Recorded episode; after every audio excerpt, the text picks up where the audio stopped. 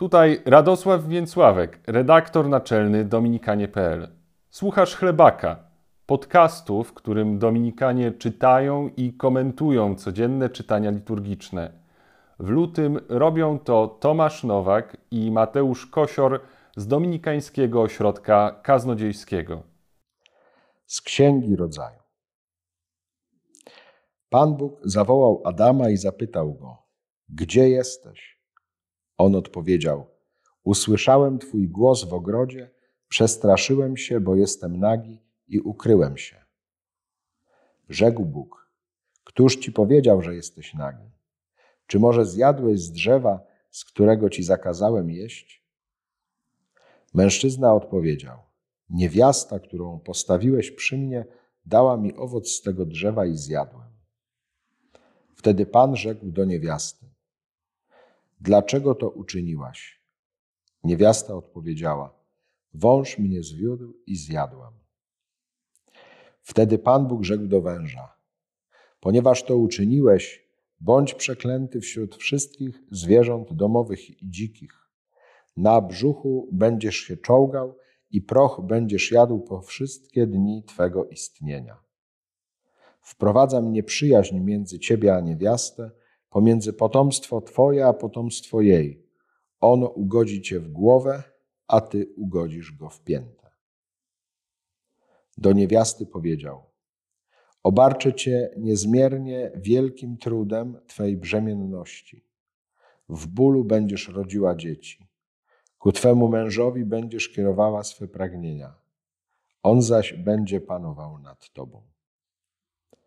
Do mężczyzny zaś Bóg rzekł: Ponieważ posłuchałeś swej żony i zjadłeś z drzewa, z którego ci zakazałem, mówiąc: Nie będziesz z niego jeść, przeklęta niech będzie ziemia z twego powodu.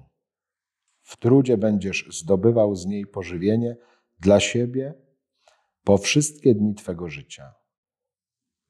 Cierń i oset będzie ci ona rodziła, a przecież pokarmem twym są płody roli. W pocie więc oblicza twego będziesz musiał zdobywać pożywienie, póki nie wrócisz do ziemi, z której zostałeś wzięty, bo prochem jesteś i w proch się obrócisz. Mężczyzna dał swej żonie imię Ewa, bo ona stała się matką wszystkich żyjących. Pan Bóg sporządził dla mężczyzny i dla jego żony odzienie ze skór i przyodział ich, po czym Pan Bóg rzekł: Oto człowiek stał się jak jeden z nas, zna dobro i zło. Niechaj teraz nie wyciągnie przypadkiem ręki, aby zerwać owoc także z drzewa życia, zjeść go i żyć na wieki. Dlatego Pan Bóg wydalił go z ogrodu Eden, aby uprawiał tę ziemię, z której został wzięty.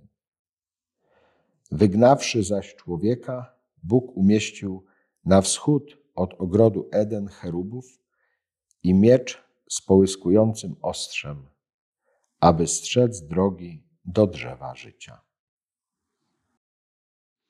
Dziś w Księdze Rodzaju, w Słowie Bożym, jesteśmy świadkami tego, jak Pan Bóg wyjaśnia tę sprawę, która stała się w Edenie. Tak sobie wypisałem krok po kroku nawet. Pierwsze szuka spotkania.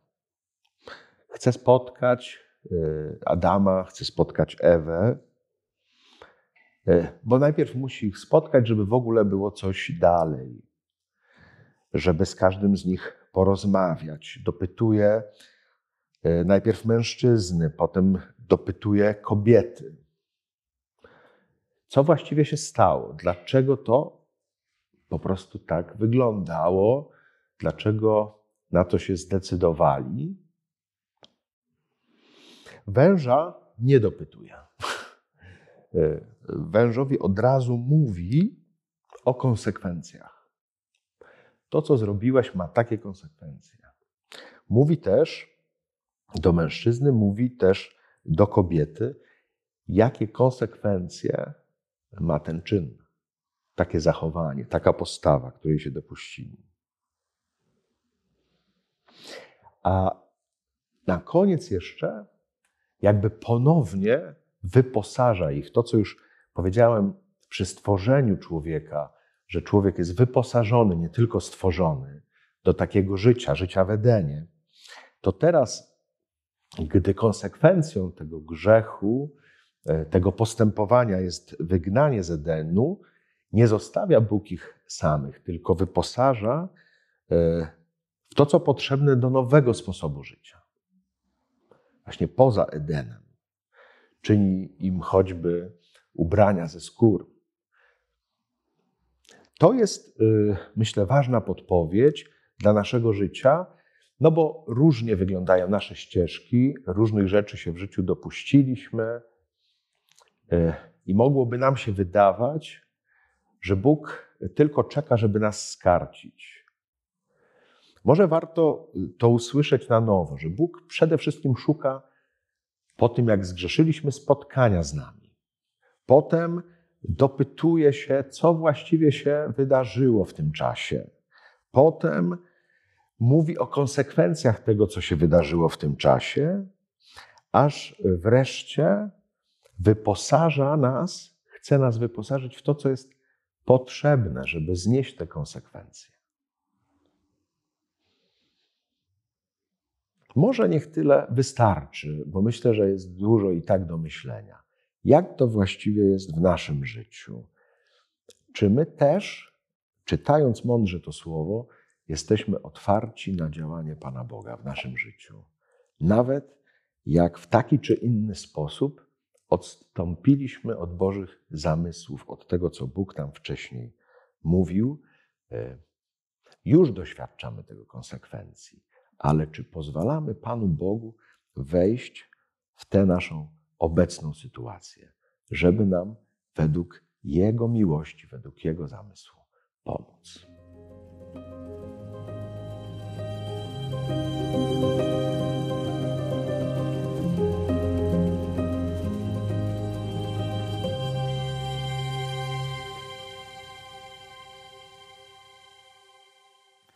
Ewangelii według świętego Marka. W owym czasie, gdy znowu wielki tłum był z Jezusem i nie mieli co jeść, przywołał do siebie uczniów i rzekł im: Żal mi tego tłumu, bo już trzy dni trwają przy mnie, a nie mają co jeść. I jeśli ich puszczę zgłodniałych do domu, zasłabną w drodze, bo niektórzy z nich przyszli z daleka. Odpowiedzieli uczniowie: Jakże tu, na pustkowiu, będzie mógł ktoś nakarmić ich chlebem. Zapytał ich, ile macie chlebów? Odpowiedzieli siedem. I polecił tłumowi usiąść na ziemi. A wziąwszy siedem chlebów, odmówił dziękczynienie, połamał i dawał swoim uczniom, aby je podawali. I podali tłumowi. Mieli też kilka rybek i nad tymi odmówił błogosławieństwo i polecił je rozdać. Jedli dosyta, a pozostałych ułomków zebrali siedem koszów. Było zaś około czterech tysięcy ludzi. Potem ich odprawił. Zaraz też wsiadł z uczniami do łodzi i przybył w okolice Dalmanuty. Żydzi doskonale znali ten moment, skąd tu na pustkowiu weźmiemy chleba. Przypomina nam o tym Psalm 78. Skąd tu weźmiemy na pustyni chleba, czy Bóg może nakryć stół na pustyni, czy może dać im również chleb? Y, dzisiejsza Ewangelia dokładnie o tym mówi. Czy tu na pustkowiu, skąd tu na pustkowiu znajdziemy chleb? Y, to zdanie może pojawić się w Twoim i w moim życiu. Skąd na pustkowiu, pustyni mojego życia wezmę chleba do tego, żeby sobie poradzić? Nikt nie jest skazany na poddanie się. Wszystko da się uzdrowić i wszystko da się przebaczyć. E, wszystko da się przezwyciężyć. To jest zdanie z tej Ewangelii. Nic nie jest stracone. Koniec to nie jest słowo, które przynależy nam, ale przynależy Bogu.